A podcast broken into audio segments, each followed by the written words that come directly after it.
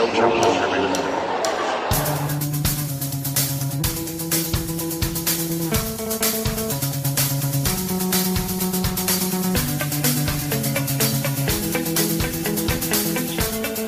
Welcome to episode 18 of No Challenges Remaining. I think it's 18. 18? Uh, that sounds about right. Roughly 18 of No Challenges Remaining. We are now legal, which is very exciting. My name is Ben Rothenberg, and joining me from Northern California is Courtney Nguyen. Hi, Courtney. Hello, Ben. How are you in DC? I'm wonderful. Thank you for asking. Um, Teams are in the playoffs, Ben. I know. I really want the Orioles to get out of this horrible wild card showdown thing they have now, which might be my Orioles and your A's is looking like. Looking like it. But uh, I want no part of that game whatsoever. That sounds horrifying.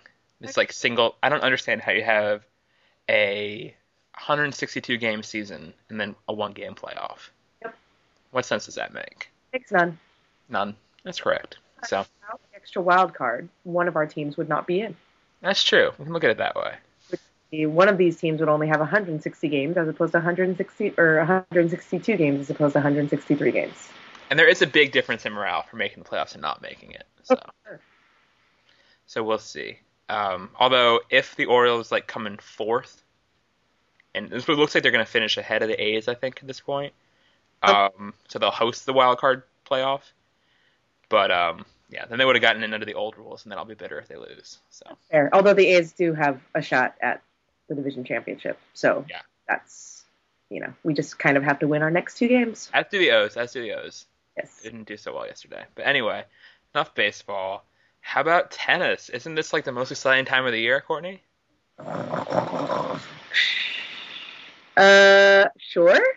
And a- the Asian the Asian swing is like as much as you put into it, right? Like it's as it's it's whatever you want it to be. If you want it to be a complete and utter afterthought, it can be. And if you want it to be like the greatest thing since sliced bread, you can make it that as well. How do you do that? How do you make this the greatest thing? Well, I mean, it's still, you know, like for example, like the WTA. If you're a WTA fan, you've got Beijing and you had Tokyo last week. In both of them, especially considering Serena withdrew from Beijing, the exact same field, which was like nine of the top ten women. Like all of the top players are playing. hmm Mm, They're involved, and it's really, it's almost like Hunger Games right now. Okay, I like where this is going. I have no idea where you're going with this, but explain. Hunger Games esque, where it's like it's survival. It's not even about playing pretty tennis, and it's not about making any grandiose statements. It's about surviving and and, and kind of really doing what you can, regardless of your ranking, to cons- to to consolidate points and to consolidate a ranking and build up. You know, use this time when everybody else is freaking limping and starving and wounded, as Roger Federer would say hmm and collect a massive amount of points that will really kind of buoy you into the next year. Like these are points that will sit on your ranking for a good three quarters of the 2013 season. Yeah. and That's that true. and that can make a huge difference when it comes to seedings, when it comes to you know main draw entries. Like Uh, for example, it was really only Donald Young's Bangkok points and his U.S. Open points that kept him around at all in 2012. Exactly right. So it's sort of interesting, though. I guess we segue from the baseball because it sort of does feel like the dog days, like the regular season in Mhm. some ways. This Asia swing, where it's like it's not the glamour stretch. You know, you're not really fighting for big glory the way you get to a lot of other points in the season, or even to set up momentum for this big moment now. Because I mean, really, I don't think Beijing momentum can really, or wherever other tournaments, Shanghai, even the year-end championships to a lesser extent, does really extend into Australia always. Um, but this is about you know building yourself a base where you can do well. Exactly right. I mean, it's it's kind of it, admittedly it's a weird season. I I generally like the Asian swing. Uh, I hate the time difference, obviously. That's uh, rough. brutal. Um, but uh, um, other than that, I mean, I do like it simply because you know there's no match that you can consider a gimme. Like No, anybody can beat anybody at this point. anybody. And when you're talking about the WTA, where that's kind of already the case, you know, starting in January, like Mhm. you know, it makes it kind of humorous and entertaining in its own right. Uh, but even on the ATP, there's been like already some weird score lines, um, you know, in, in Tokyo and um, last week in Kuala Lumpur and Bangkok. So, you know, it's happening across the board. But, you know, I think that the amount of importance you put into the Asian swing really stems from the players and how important they think it is. I think that for the women, weirdly, um, it's less important this year. I get the sense Okay. where I think that it's more important for the guys simply Well, how, how much of that has to do with it for the guys? You have Djokovic and Federer going to be there this year, and Murray, um, compared to the women where you don't have Serena.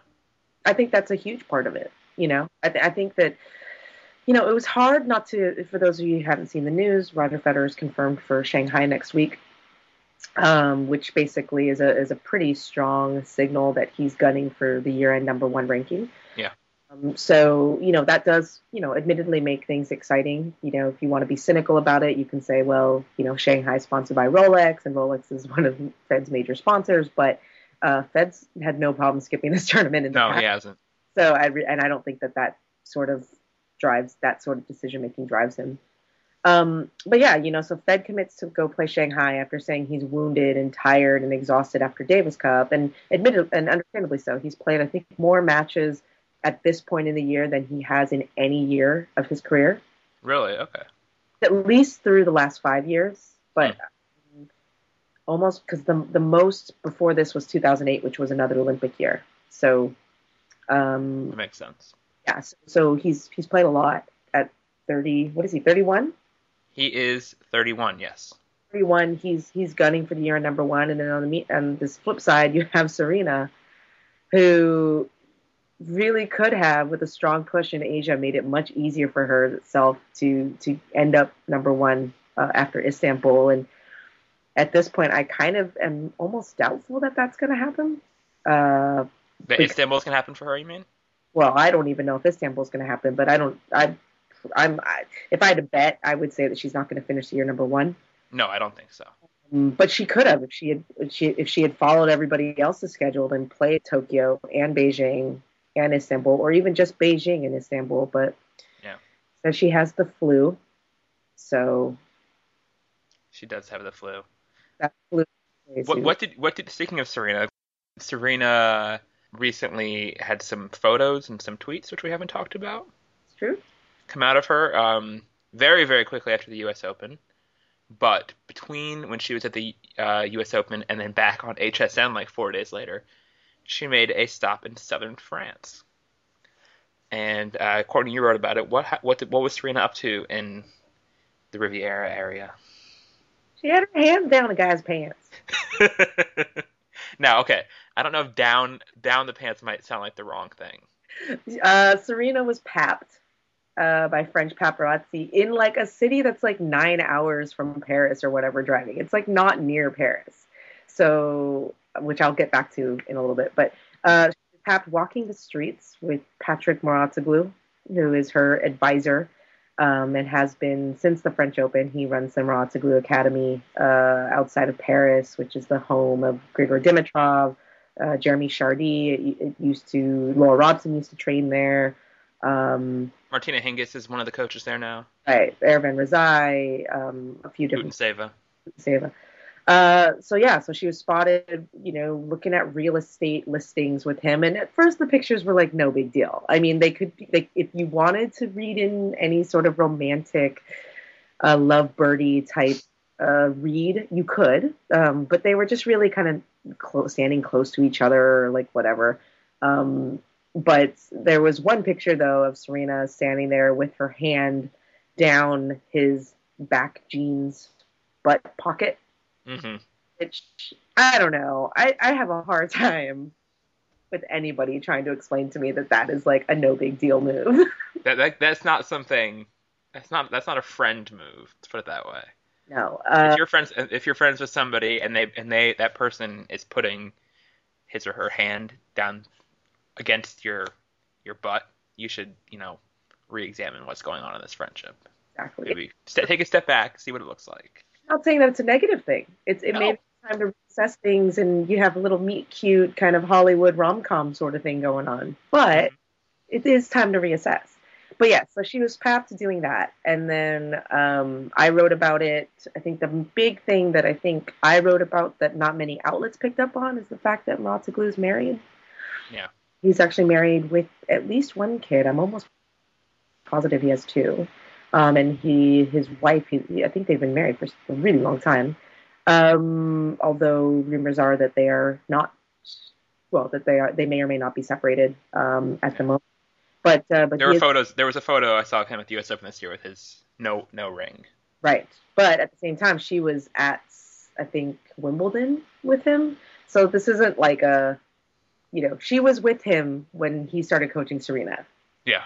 Okay, so let's let's uh, clear that up. But yeah, so and then you want to talk about the tweet that uh, she sent out? Um, I don't know exactly what it said, but it was like she said something on a later trip to Europe after she came back to do HSN. Um, she went then went to Milan with some friends and her age and Jill Smoller and some people, and uh, she tweeted something like, "I wish the paparazzi would stop following me around trying to, you know, make photos of things that aren't true or something." And then she like hashtag over it or something. Exactly right. Yes. So yeah. So she tweeted that kind of to attempt to imply that somehow the paparazzi had made up this whole romance rumor. Right. But I'm not really buying it. I don't think anybody is. But yeah, I mean, because my biggest question as well is how did French paparazzi know to be in a random town in southern France? Like, snap these pictures in the first place? That's a fair question. I, uh, you know, call me a cynic, but uh, and I'm not saying that Serena was part of this because I think that she genuinely I think that once these pictures hit the, the wires, um, all hell did break loose a little bit inside her camp. But one member of that pairing has never been shy about uh, enjoying publicity, whether the one mayor, the one pair, member of the pairing who's not Serena. You're saying exactly the one member that's not Serena Williams. Okay. So it would not shock me if somehow news came out about it that way. Interesting. Is my totally baseless, you know, skeptical speculation. Which you know is is is, is a sort of a it's a bold statement, but it's you know not. I think no one can reject that outright completely. Because I mean, people do generally celebrities or people who want to be famous do hire paparazzi to follow them around. Right. Or at least tip them off, or have somebody else in their PR team tip them off. So it's possible. And if there is attention to gain from it, maybe a lot more people, you know, know who someone is now than they did before. Correct. That comes from it. But I don't know if it's entirely positive publicity in terms of, you know, business. But we'll see. Yeah. I agree. I agree. so Serena um, we'll see. We're, we actually are going to be in Istanbul, both of us, which is exciting. Woot. And we will see if she's there and if he's there, and maybe neither of them will be there. We'll see. Hopefully, Serena's there. It would definitely be nice to have her there. It would be really. It would really be such a not. I mean, just a bad. It would be bad news if she decided she she didn't want to play Istanbul. Definitely. If her flu lingered.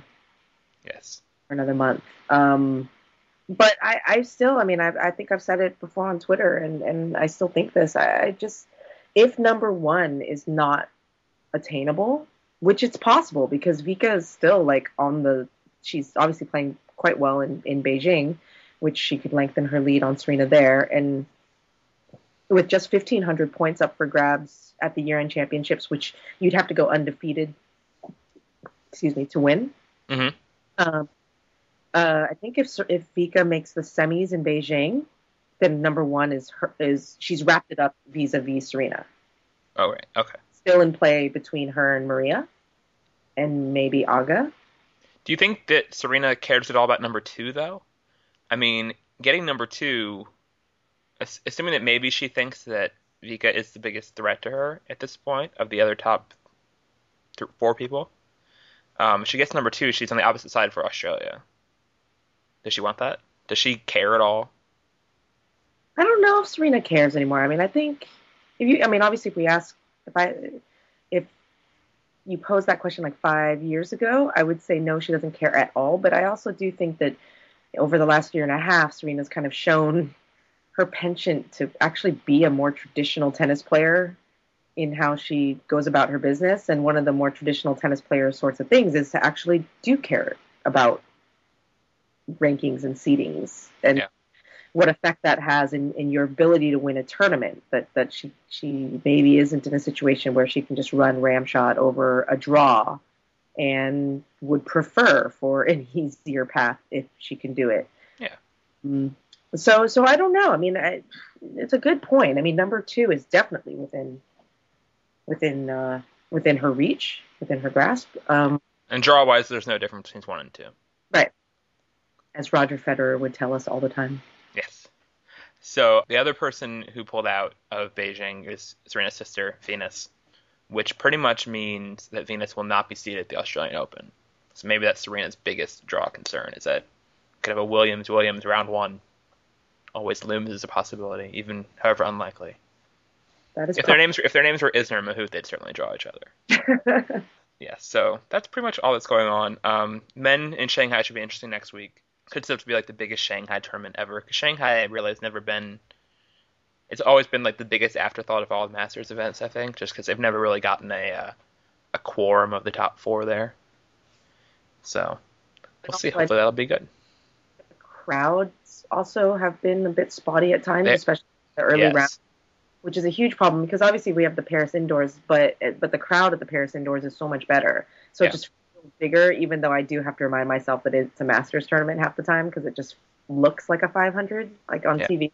I think because of the net, doesn't it have like a baseline net? Oh, like I, I almost. don't. I'm not sure. anyways, Yeah. I don't know. It's it's in that stadium that used to host the year end thing, right? I don't back know. When, back when the WTFs before they were called WTFs used to be in Shanghai. I think so. Maybe that's like the second turn stadium now. I don't really know. It's been a while since I saw Shanghai, so we'll see. Yes. But uh, Yes, that this that's the stadium, the Qi Zhong, uh, I think Qi Zhong, one of the two, um, uh, was the stadium for the year-end champs. That's correct. okay, that makes sense. So yeah, so we will maybe talk about that next time. Although we might save our next show for actually Istanbul to do more preview of that. In the meantime, though, we got some questions. You ready to move to questions? Yeah, absolutely. All right. Um, we got questions on Twitter, not on Facebook. We're, we're on Facebook now. If we didn't tell you last time, I think we did. So if you're on Facebook, like us, and we'll like you for liking us. That makes sense. Not really. Really. Okay. First question on Twitter. Um, my question. This is from Tennis Cymru, which I think means like Welsh tennis. My question is, what did Federer do with the cow he was given after he won his first Wimbledon? Hashtag moo. Do you have any idea, Courtney? Um, were they not there at the Netherlands tie? Those cows looked weird. Um, frightening. I don't know. Maybe he's like cured them to be like this weird mythical source of protein that has fueled him ever since. The secret to his hair is this magic cow. That's right. Yeah, I don't know. I know that I think I guess it was after Wimbledon because I'm sure the person who asked this question knows what they're getting at. Um, but I thought there was also something where the champions in Basel used to be given a cow when they won, and it wound up being like an issue for people because they were like suddenly have this cow. I don't know what to do with this cow. Cow. Can, I mean, can you imagine that? Like, I don't know. Let's say like Fernando Verdasco shows up to a tournament, and like seven days later, he- he is responsible for a cow. I cannot believe that because that would mean that he won the tournament. But continue. Yeah, well, that's a little bit of a stretch now, but yeah. So these people like had to find a place to like, I don't know, house their cow. Roger has like basically like a ranch in his backyard where he just takes care of everyone's cows.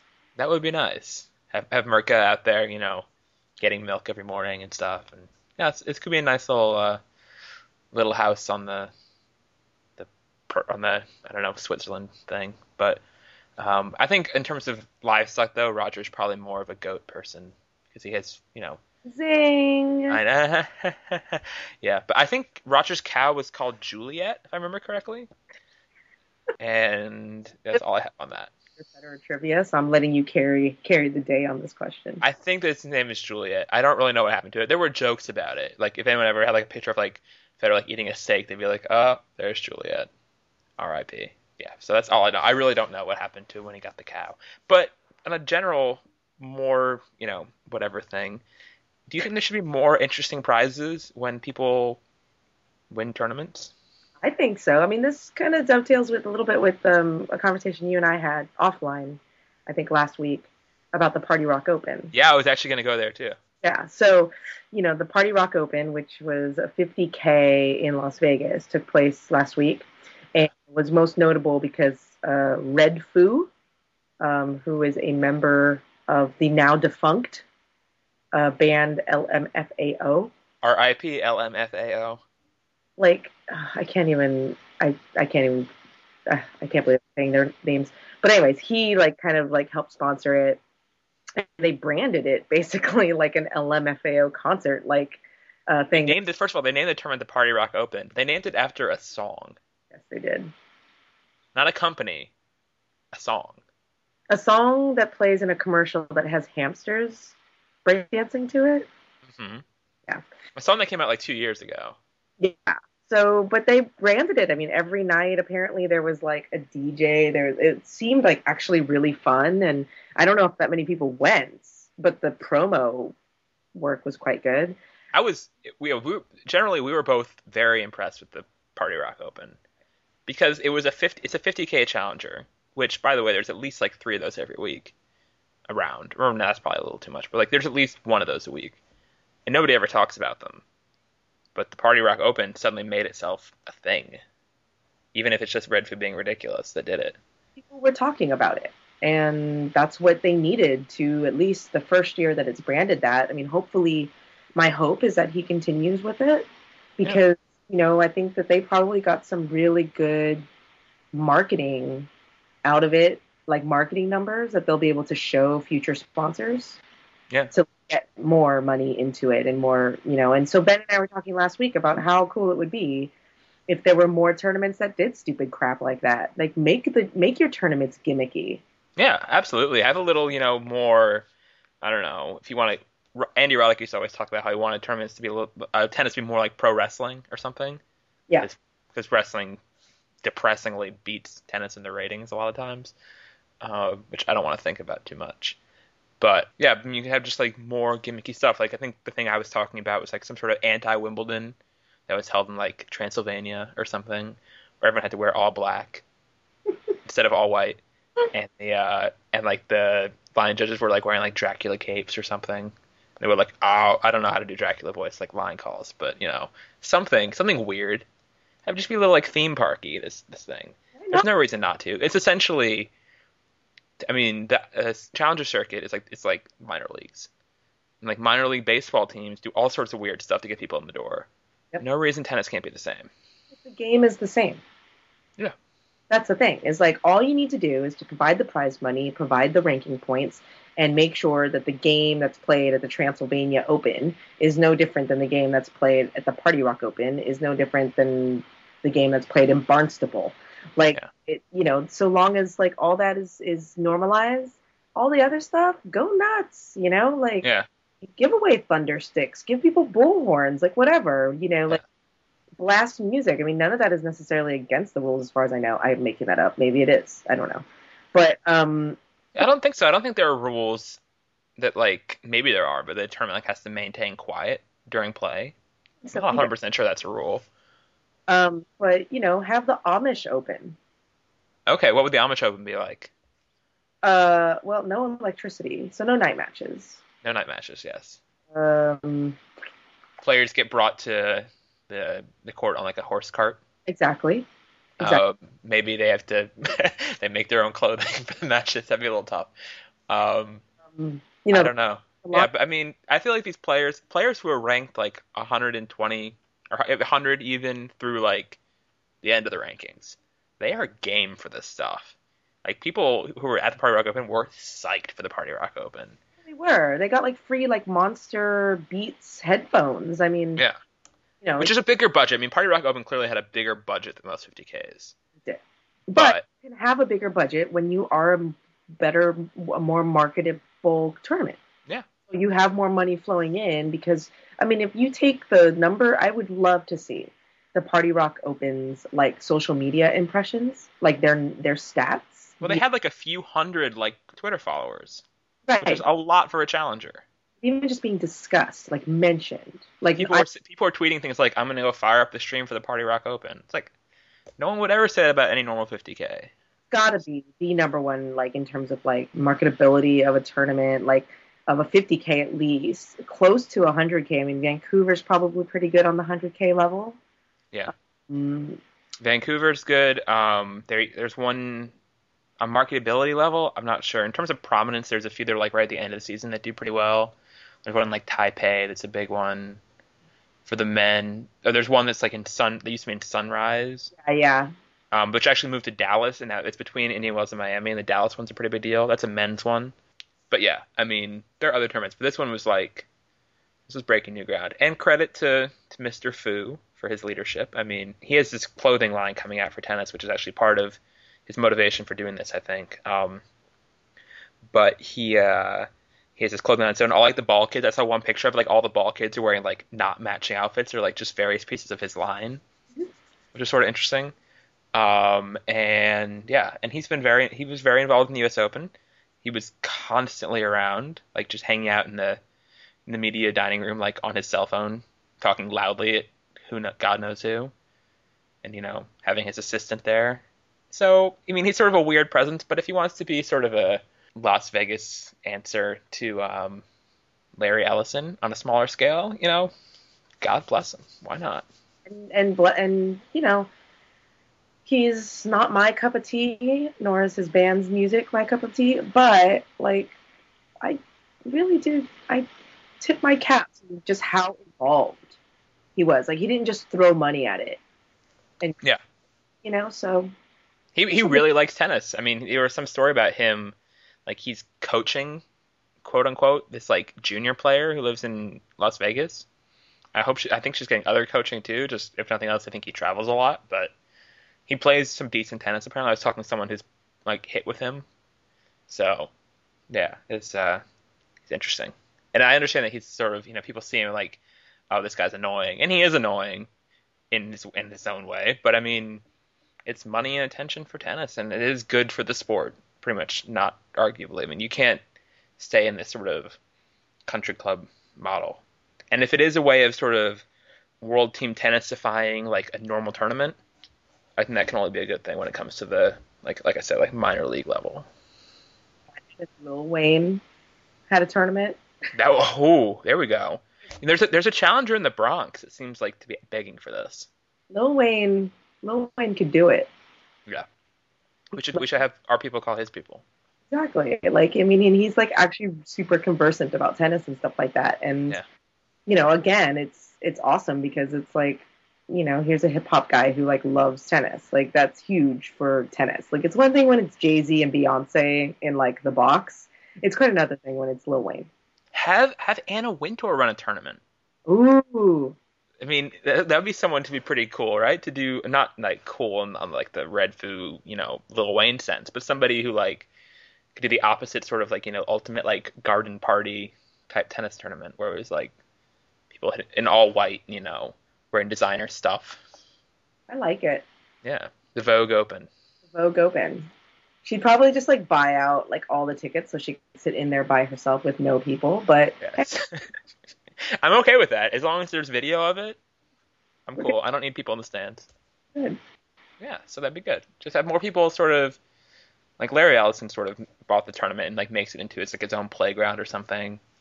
And that's like a big tournament in New Wells. But have somebody do that on a smaller level. Have somebody like be like, I have this mansion, I have two courts in my backyard. I'm holding a tournament. You know. Entry list over there. I told And, I, and it will be my rules. Yes. Oh, and another thing on the Redfoo thing. Mhm. Let's give him some props. The dude's a WTA fan. He is. He watched only women's tennis, I think. not like hanging out in like everybody's box like and, and like watching like ATP. Like he's a straight up like he likes women's tennis. Like and as a women's tennis fan, like I respect that. Like to on the, le- to the level where I thought that like he must be there on some sort of like official WTA capacity because he was at a lot of WTA stuff and no ATP. And I asked Kevin Fischer works for the WTA about it. And he's like, no, he's just here, and he really likes it. And you know, he's just hanging out, and WTA players are happy to have him there. good stuff. So, yeah. He apparently, uh, yeah, he was with Azarenka a lot, lot. He shared a press conference with her, which I thought was a little weird. So I got a, I got a transcript and it had like Redfoo colon and Redfoo's answer. I was like, wait, what? I, I, I, I don't know, but so yeah, but that's good for good for tennis, I think overall. He would be a really, you know, actually speaking of those two, World Team Tennis should get him to try to be a manager because I feel like now that LMFAO broke up, he's doing nothing with his life. It's true. So he could do that, like be somebody who'd be like a sideline guy, the way Murphy Jensen does, just you know, time pump up the crowd. It'd be good. They should get a Vegas team and have Redfoo like manage it. They should have a Vegas team. They should. Shocking they don't have a Vegas team now that you mention it. Yeah. So that, that's a good idea. So people should, you know, listen to us because we got we got ideas, folks. I'm just saying. I'm just saying. Uh, next question from TJC05. Uh, says, new fan of tennis since 2009, trying to find good older matches and players to watch on internet or DVD. Any recommendations I should keep an eye on? Courtney. Yes. Um, if you're talking women's tennis, you should probably fire up the 2007 year-end championship final between Maria Sharapova and Justine Henin. That was a good match in Madrid when it was there. Yeah, in Madrid. That was a phenomenal match. Uh, and it's one that I think, regardless of like, you know, because the WTA fandom is can be a bit.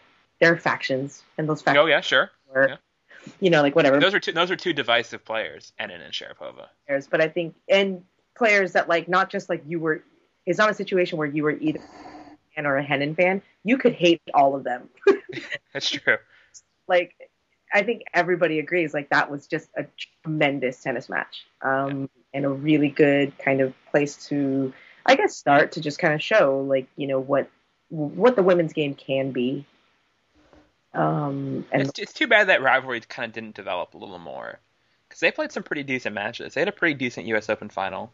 Mhm. They had that match. They had one match I remember, which preceded Henin's first retirement. yeah, Um, that was at the Australian Open where Sharapova just like crushed her. Oh, It was really high quality. the Yuri throat slash. Yeah, yep. Yeah. And uh, it was like six four six love in the quarters. Um, and Sharapova won that tournament. And yeah, and because they both sort of played Serena a lot, but I feel like their matches against each other didn't get quite the same. There weren't as many big occasion ones, so Mhm. it's an interesting matchup because there's such a huge size difference if nothing else. So I think matches were actually, as much as I kind of, she was never my favorite player to watch, but at the same time, I did enjoy watching her simply because you couldn't help but respect what she was able to do physically, in terms of standing up. You know, she, you know, being the little, the, the, the small in stature woman that she was, but to be able, to, Yeah, for all the for all the poetry that gets poured out about David Ferrer, Yeah. being like a little guy, like Henin was like the dominant number one player. Yep. Who for a while like owned Serena. Yep. Like Serena, re- like 2007, Serena was just like lost to her in I think three straight Slam quarterfinals, And just like completely in her head, and it was you know the point of being ridiculous, and no one's ever had Serena like around their finger that way. I mean, it, it's kind of cool to watch and cool to kind of like be reminded that that is that happened. Like, Yeah. so I would say, yeah, I would say that match. Um, and in Capriati, the U.S. Open, if you can find that one, that was a good epic one too. Yep. Um, other stuff, Serena. If you, I, I don't know how far back we're going, but like Serena also against Maria back before their rivalry became completely one-sided. Um, they had a few good matches at the uh, Wimbledon final year-end championships in 04 later that year was a really crazy match, and then the Australian Open semifinal in 05. Uh, those are all good. I'll try to keep them spoiler-free as much as possible. Okay. Venus Davenport Wimbledon final in 05. That's a good match. Watch some Martina Hingis if you've never seen her. It's just so different than anything that can dominate on the tour today. What was that one year-end championships match? It was Capriati. Was it Capriati Serena? No. There was a Maria Serena one in 04. No, I think it was JCap was definitely one of them. Uh, I can't remember the opponent now, but it was like an it was a great match. Like it was just like ridiculous shot making. I mean, I want to say it was Clijsters, but That that could be. That sounds plausible. because I just when I'm when I visualize the match in my head, like it looks like a what a Capriati Clijsters match would look like. Yeah. Um, but yeah, I mean, some of the the kind of second, you know, the comeback Capriati matches were great. Yeah, she like the uh, Australian Open final she had against Hingis in 02. That's a good one. And then uh, players in general, we can do men's after this. But players, like any, I'm trying to think of like weird players. Person that comes to mind is not a woman, but it's uh, Fabrice Santoro. If you haven't seen him, he's a lot of fun. He doesn't get talked about much anymore, but just a totally different like creative game. Mhm. It's a lot of fun to watch, and you could definitely see like I'm sure there's some YouTube compilation of like his greatest shots or something. That would be cool. Um, other other players that come to mind for you? For me, I always really liked watching Mary Pierce hit the ball when she hit it well. Yeah, So I mean that was still like you know given the the timing and, and not the timing but like you know the era. Yeah, um, the power with which she she was able to clock the ball was just always and I I personally am one who likes power players. Hmm so she was always somebody that I just kind of enjoyed watching hit tennis balls.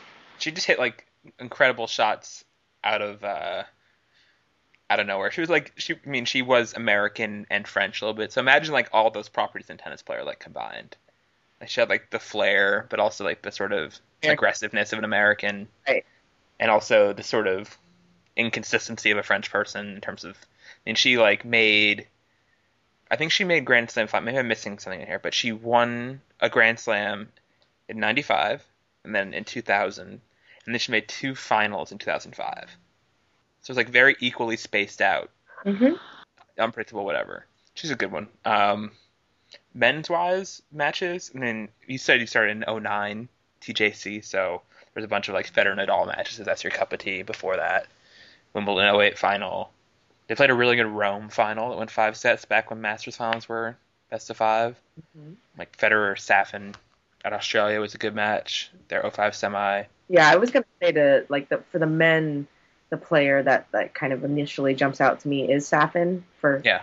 different reasons but let's keep this technical Uh huh. but no, I mean, like watching that Safin backhand is still like kind of one of the more like kind of jaw dropping shots. Like just the way that he hit it and how just effortless it looked and easy and natural and um so I I I never mind going back to to watch some of his old matches. And just, I mean, you can go just, you you should have a basic sense of like what the various people from eras are. I mean, you can go back and watch like a some sort of peak Sampras Agassi match to see how different tennis was back then, or just see like any Sampras match really to see like how much quicker points were and conditions were, and how it's so different than like the baseline more of attrition that rules now. Like the points used to be so fast, matches were so fast back then, Mhm. and, and then you can go even further back to watch you know Borg McEnroe or something. That's a completely different sport. Or Evert Navratilova. Yep. And just be like, oh, Chris Evert was, you know, like a power baseliner for her day. And like she hit the ball like, you know, I don't know, like 50 miles per hour. On ESPN, she's ready to grab a racket and go down there and teach these kids how to hit a ball. Yeah. but yeah, no, I mean, I think that's, I mean, it's a good exercise and it's one that I've, I've had to engage in a number of times just because of um, some of the posts that I have to write for Sports Illustrated, but where, you know, you kind of are going into Google and taking a player's name and like being like best Amelie Mauresmo matches. And obviously come up with aren't like the definitive, like you have to from there do your research and, you know, your own opinion, but uh, it's helpful. I mean, there's definitely, you know, there are definitely tennis eras that I kind of completely missed. That you know, I I was busy with school or like whatever, life got in the way, and Life gets in the way sometimes, yeah.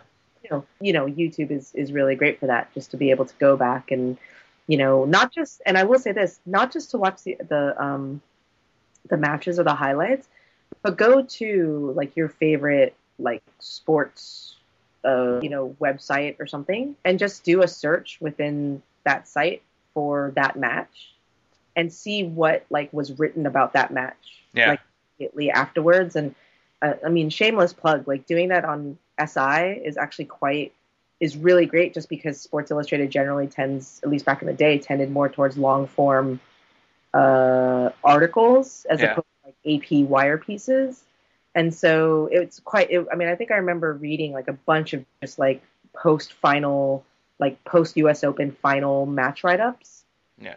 For um, different matches. And they were so like really, really interesting, like really gave you a flavor of how, you know, not just of the match, but how the players were perceived at the time and, you know, kind of just little, little things that you just really don't capture uh, unless you were there, I Yeah. guess.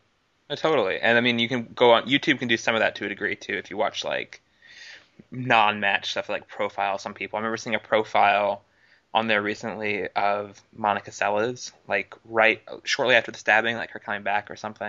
I don't remember exactly where it was.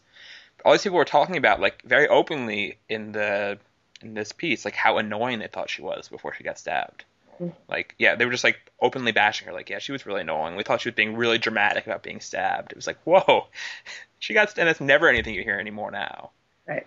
But you know, that's that was the opinion at the time for some people, and uh, That's, yeah, and you can go back on speaking of SI, they have some good stuff where you can look up like within the internet era. So let's say like 2000 French Open, just Google that, and you'll have like their old hub from that tournament will come up with like all the photos and like articles from that time.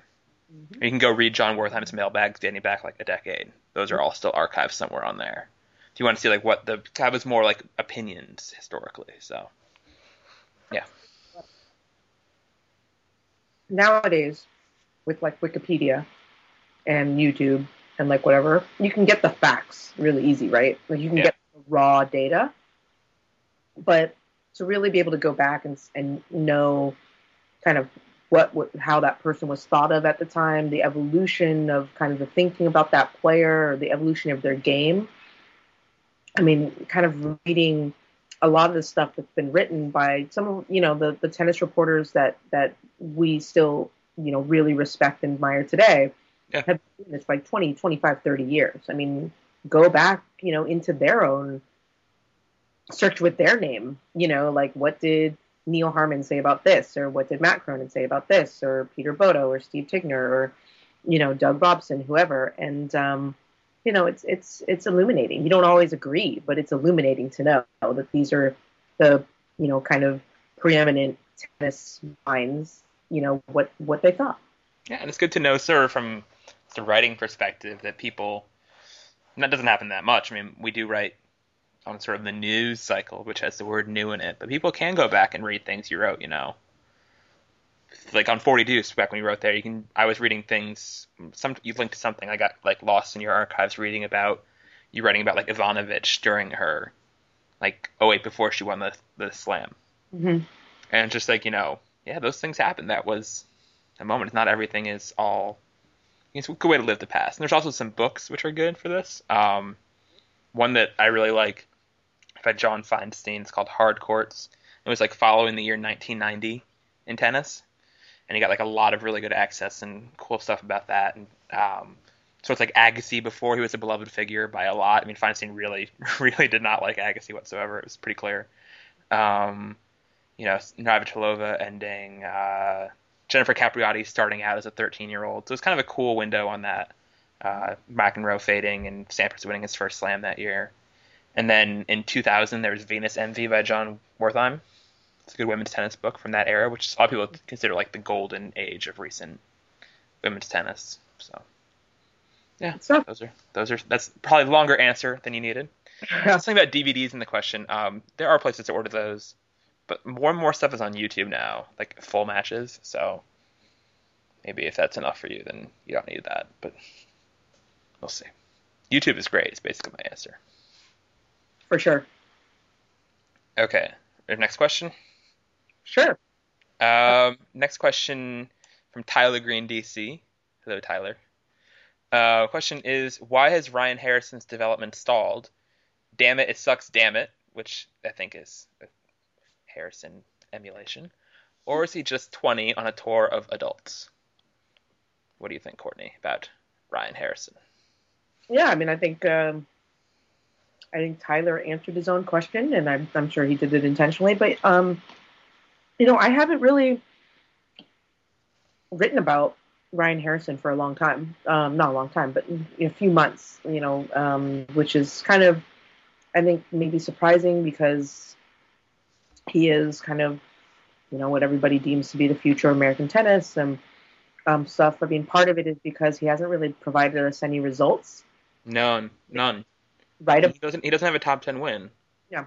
It's hard to find something really to latch onto to say like Ryan Harrison has arrived. I mean, when he was really young at the U.S. Open, a couple two years ago, I think now, maybe three even, and he beat Ljubicic in the first round, then had a tough loss to Stakhovsky. That was like okay, that's where this guy's name emerges. But there's been no real like big one next step win.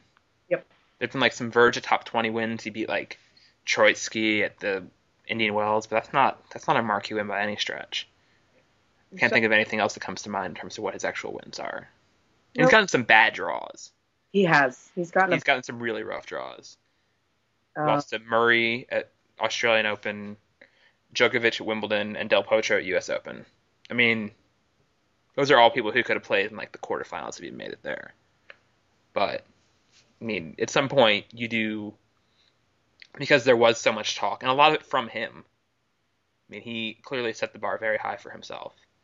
Last year, he was talking about wanting to say someone asked him what his goals were in 2010. Sorry, in 2011, somebody asked him what his goals for 2012 were, and he said, "Well, if I said that you know I want to win a Grand Slam in 2012, that might sound arrogant or something. But if I said I want to just be top 20 or something, that might sound like I was setting the bar too low." It's like, well, he didn't do either of those. He's still outside the top 50, I think. So it's just I don't know. know with Harrison what the upside is. In, Yeah. in other words, you know, I mean, good tennis player, absolutely. And you know, is he going to have a career in tennis? No doubt about it. Is he going to be a relative, a, a relevant figure on the tour? Hard to say. You know, because because I think his game as it is now has, I mean his brain or his fight or whatever. You were like building a model young tennis player. You can put that like in you know some sort of Frankenstein person. But the whole thing there are a lot of weaknesses or lack of weapons. I think is maybe more to the point. no, there are technical there are technical flaws, you know, and just uh, technical and tactical. And um, you know, whenever I see Ryan nowadays, all I can think is Moneyball. I think I've had I've talked to you about this before, where Mhm. I just kind of get the sense that he's a guy who walks the walk and talks the talk, and he just has that kind of like cut of a future tennis star, like Yeah. the, you know the way he carries himself and like whatever. But when you actually stop and you look at the numbers and you watch him play, you're like, where, where, wh- other than the fact that he calls you sir or ma'am when he answers your question, or he's articulate and has a super deep voice and has matured physically early, I think. Like, you know, he's a pretty like strong guy for, for 20 years old. He is. He is. Other than those things, what exactly are we pointing to? To It's, inter- it's interesting you talk about the way he talks in that because I think I've, I've talked. I was at uh, Miami this year, and he had a first round win, and I didn't go to his press conference, but like a bunch of the other people there, especially people who were working for like Miami Herald and local stuff, who really probably didn't know who he was that well, and they came back from this like so impressed with him, like wow, he says all the right things. He really seems like he has a good head on his shoulders. You know, his kids going places, etc. And I do think that he sort of yeah talks the talk is ahead of i mean he just is a very impressive sort of salesman of himself in press it, it reminds me of I mean, because every time I see him, and precisely what you just said, Ben, it just brings me back to like that scene in Moneyball where they're all the scouts, the old school sec- scouts, are sitting there trying to convince Billy Beane to, you know, about some player, and Billy Beane's like, I'm looking at his numbers, and his numbers aren't telling me what you're telling me, and all of the stuff that they're citing is really amorphous, you know, gut feel scout type, you know, uh, methodology. Hmm yeah. You know he's he's he's just he's got a good head on his shoulders or you know oh he just he just has that walk. He has that x factor that that star fire. That fire, you know. And it's like, yeah, and he strikes out like you know four times a game. So what are you telling me here? And I just I, sometimes when I see Harrison, that's what I see, and that's not to say that he doesn't have promise. He absolutely does, but you know, 2012 hasn't really been the year for him to to, to kind of make any headway. He kind of stalled. It's been a lost year for him. Yeah, a little bit, and so you know, I don't think that it's like panic or anything like that, but you know. But I do think that um, he is what I think. There's he's the second youngest player in the top hundred still. I mean, that was the thing with Donald Young too. Before Donald Young really hit, you know, starts skidding out this year. So even still, he was still super super young. Donald Young was still the youngest person in the top hundred, like as of last year, for a while. I think I don't remember exactly when Tomic arrived, but anyway, he's still really really young and uh, he is up against older players. But the thing is, does he have the weapons to really make it look like he's going to guarantee to make that climb? I don't know. ATP is tough with that, and uh, he his game just is not attacking enough a lot of times. He's sort of uh, I don't know. Maybe you can compare it a little bit to Wozniacki, who was another young climber on WTA who moved up really fast when she was 18, 19, 20. See, I kind of see him as a little bit more of a like if I were to if I were to model his career, what he could be, I see him as a bit of a like Ferrer esque. Okay. In a way, although he, you know he's got a bigger serve, but his tools are just not as reliable. So in other words, like tactically, he can use what he has to kind of open up the court and, and get people on the move and to use his legs and his lungs. Yeah you know his his shots do break down more than David's do. Now we're talking about it. We're comparing a 20 year old kid to like top five veteran. Yeah. yeah. top five veteran who's like what 30 now, 29, 30. 30, yeah. Yeah, so that's totally unfair, but uh, you know that consistency can be, you know, nailed down. But I don't know, maybe he's a Roddick without a serve too. Because yeah, that's, I've I've said that before exactly. Like he does, he's very good friends with Andy Roddick. He's living in Austin if not in his house, like near his house, and they practice together a lot, even still, after Roddick's retired. Um, and he has this sort of grinding mentality. Like there's valor in working really hard to win the point, compared to you know taking the shortest road there. Right.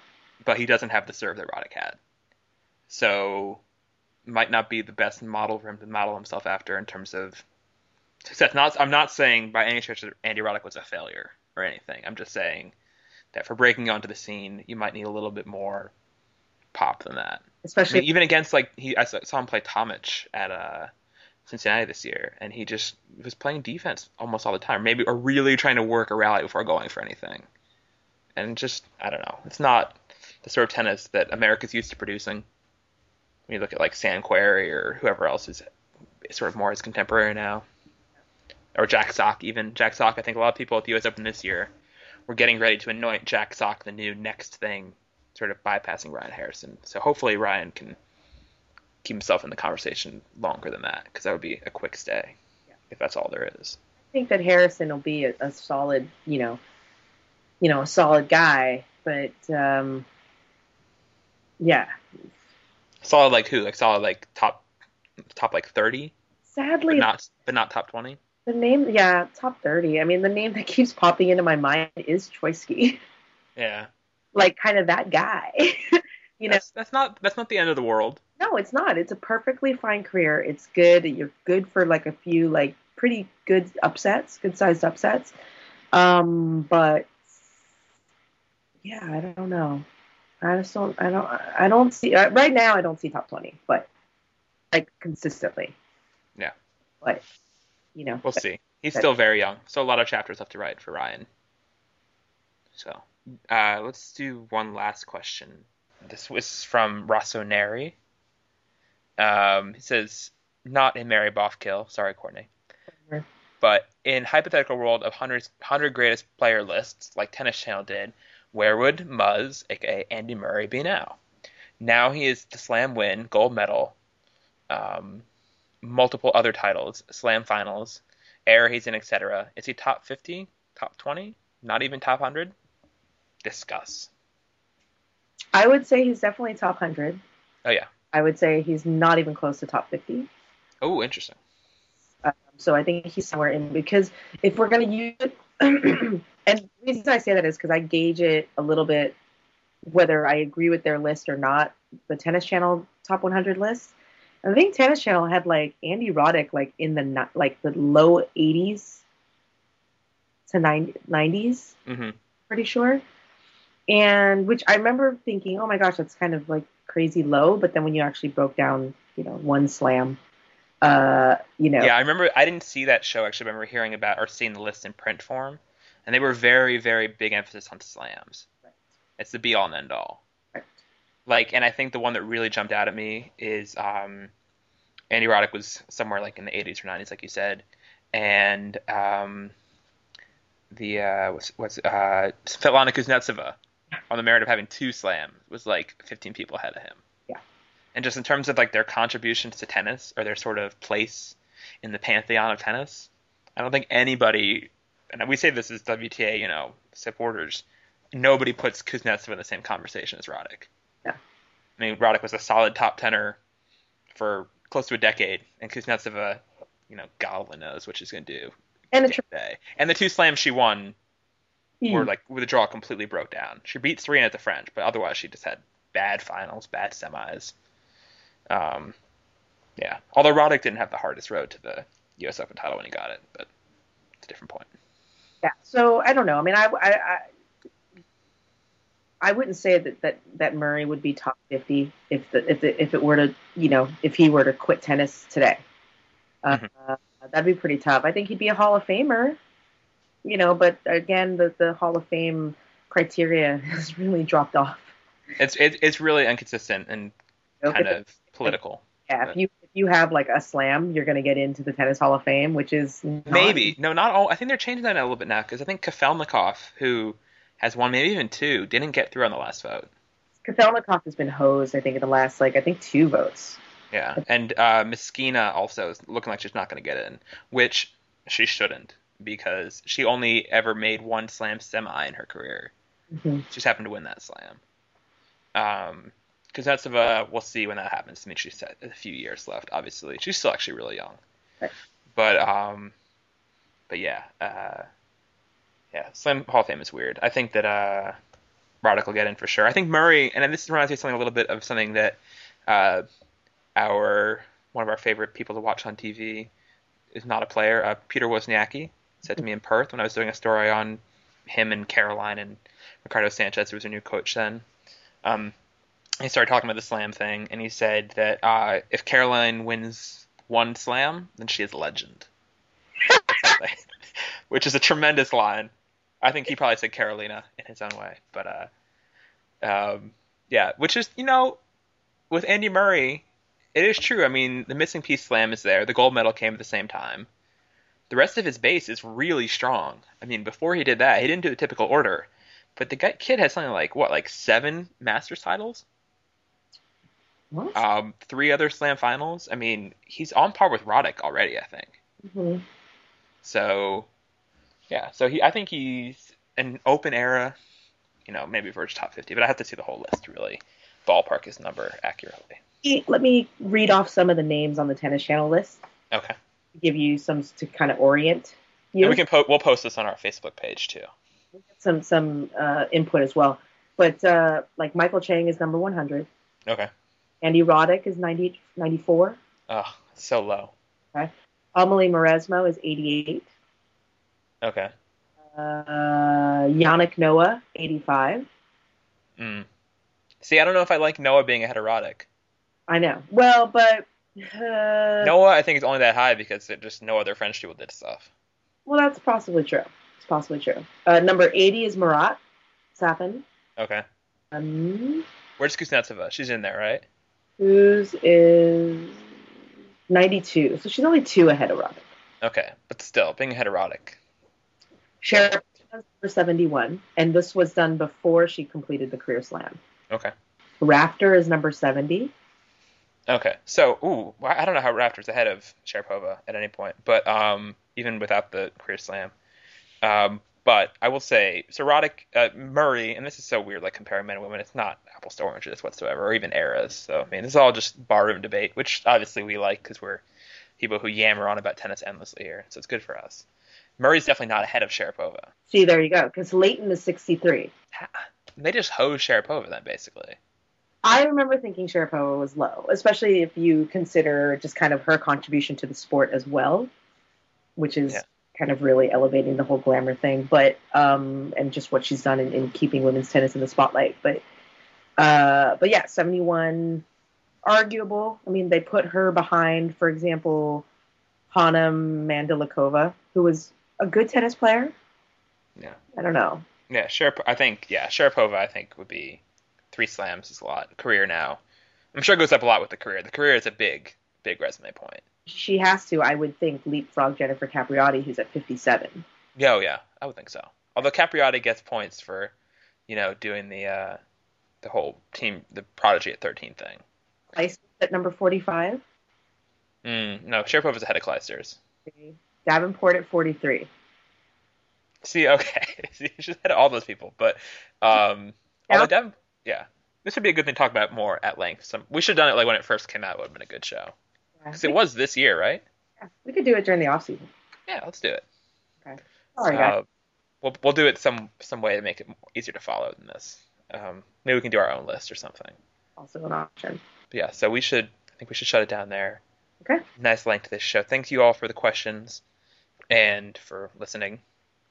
And we will hear we'll talk to you about Istanbul or maybe from Istanbul or something soon. Yeah. And yeah. I- Of housekeeping before we sign off. yes. So as Ben mentioned, we do No Challenges Remaining does have a Facebook page now.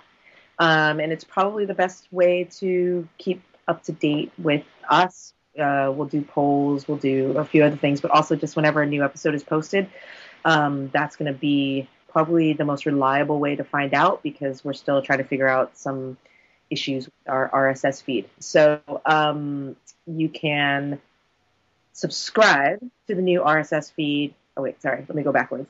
you can go to the Facebook page, which is facebook.com slash NCR podcast. And then you can subscribe to our new RSS feed, which is um, no challenges remaining dot podbean dot feed. Crap. Sorry, I should have checked this. We'll go to Facebook and we'll have it on there, basically. There. So- Facebook will be the key, the door to open all of your dreams come true or something. Yep, so that's it. Okay. So the house has been kept, and we will see you all next time. Bye bye. Later.